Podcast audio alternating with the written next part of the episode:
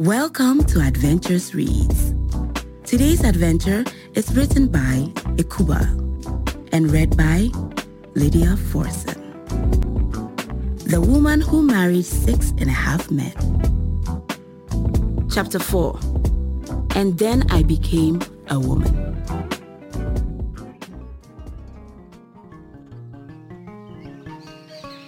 They came for us a long time before sunrise. There were five of us in that group.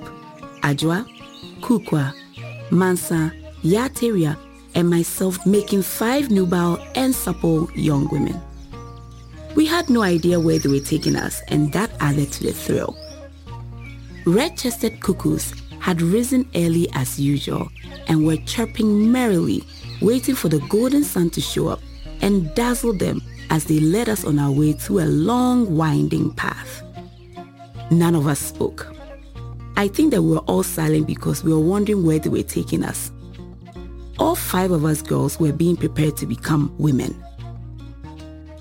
We had all recently gone to the backyard for the first time, and it was very important that we were transitioned into womanhood as soon as possible. Because if any of us fell pregnant before the rites were performed, there would be hell to pay. Like there was hell to pay for a girl who lived several doors from our home. I don't know her name because to this day, her family has refused to speak her name as they believe that she disgraced them.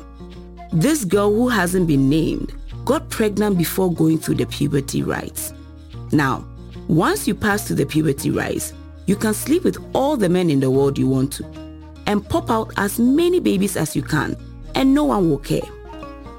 But if a girl becomes pregnant before puberty rites, we believe that it meant that her source of fertility had been ransacked. If she had been raped or molested by another man, he would have to be killed. It was as simple as that because this was a grave crime. However, if she had voluntarily engaged in sexual intercourse, then she and her lover would be banished from our town after being paraded naked through the town and hooted at by children. For the girl who hasn't been named, once it was discovered that she was pregnant and she revealed that the baby's father, who was a boy she'd been secretly meeting at discreet locations, it was decided that she would be paraded through town and banished the next day. However, she and her lover escaped at night, the very day their secret was discovered, and they were never found again. No one knew if they were dead or alive, but several traders from our village claim to have seen both of them in different towns they went to do business in. Fortunately for me, I didn't get pregnant before my rites were performed. The first day I had my period, after I got over the shock of seeing blood in my undercloth, you know, we didn't wear panties, but rather a piece of cloth which we strung between our waist beads. And after convincing myself that I was not bleeding to death, I informed my grandmother. She was overjoyed and arranged for me to see the Queen Mother of the village in three days. The Queen Mother examined me to make sure that I wasn't pregnant and was still a virgin, and then she set a date for my ceremony. She told my grandmother that a few other girls had also broken their hands for the first time. So we would be trained together, and that, as was customary, the whole ceremony would take a week. At the beginning of the week, all of us five girls who were being ushered into womanhood were taken to a grass-thatched mud hut on the outskirts of our village. There were mats for us to sleep on, brooms to sweep with, earthenware pots, cooking utensils, plantains, and fresh vegetables to cook with. We slept in the hut that night, and an elderly woman from our village was brought to watch over us. I could hardly sleep that night as I pondered what lay ahead for me. And an owl which was howling in a neem tree near our hut filled my heart with a mixture of excitement and mild terror. Our first morning in that hut was the morning we were woken up before sunrise and led to the undisclosed location. After walking through the path, I realized that we had come to our village stream. But it was not the side of the stream where all the villagers normally fetch water or bathed. It was a portion of the stream that everyone was forbidden from visiting because that was where sacred rituals were performed. We had been led there by several elderly women from our village, whom I knew quite well, but under these circumstances, they pretended not to know any of us at all.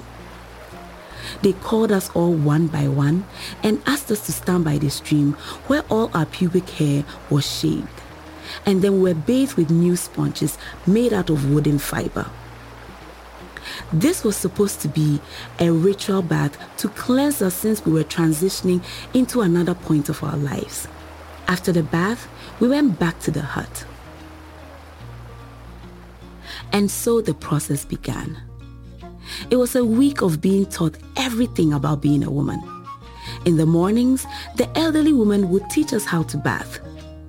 They would show us how to squeeze lime juice into water to make one smell sweet, and how to rub lime under our arms to serve as deodorant. They will show us how to squat and wash between our legs. During the day, they will show us how to cook soups stews how to boil yams so that they were just the right consistency. How to make fufu that was neither too hard nor too soft. Oh, how they lectured us. The Queen Mother came to talk to us about how we needed to be strong and capable as women. That as women, we're the only people that could bring human life into earth and we're the only ones capable of passing on our clan's blood to our children. And so we needed to rise above any challenge in our life. I will never forget the day a middle-aged woman came to talk to us about sex.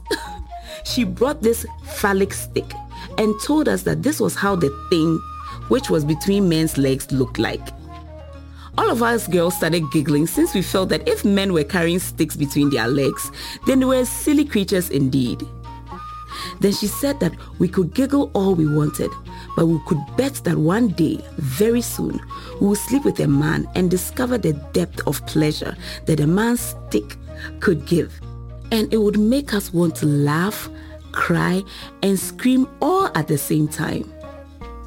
My skin felt warm and tingly with embarrassment as she explained where that stick went and what sex was all about. She taught us how to position ourselves during sex so that we and our partners could enjoy the act. Then she demonstrated to us how to twist our waist when we had sex with men.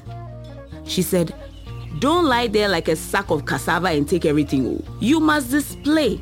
Eh? It's just like a game, so you should enjoy it well, well. Another woman came to talk to us about marriage, since after the puberty ceremonies, most of us will be getting married. Those days, people used to have their periods late, and so it made sense for them to get married soon after. I was 18 years when I had my first period. The week passed and then the day for the ceremony was due. We each had our ceremonies in our homes. I sat in my compound wearing a colorful kente cloth, woven with green and gold strands. My breasts were exposed to show that I was fertile and ready for a husband.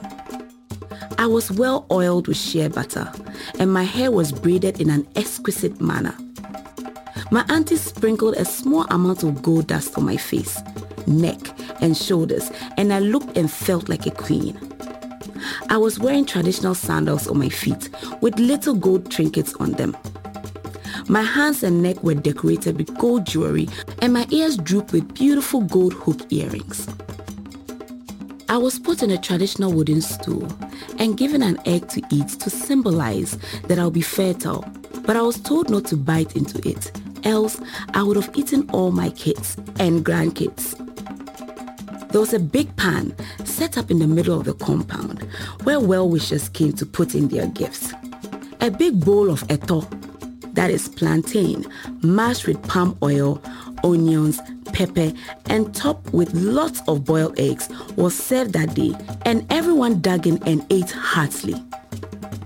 I was too excited to eat much. My first husband came to the function that day and put five shillings in my pan. I was really thrilled because in our village then, that was a lot of money. But my first husband was a rich man. He kept looking at me and smiling in the charming way that he smiled, and I suddenly felt very warm all over. But the story about my first husband is one I'll tell you another day.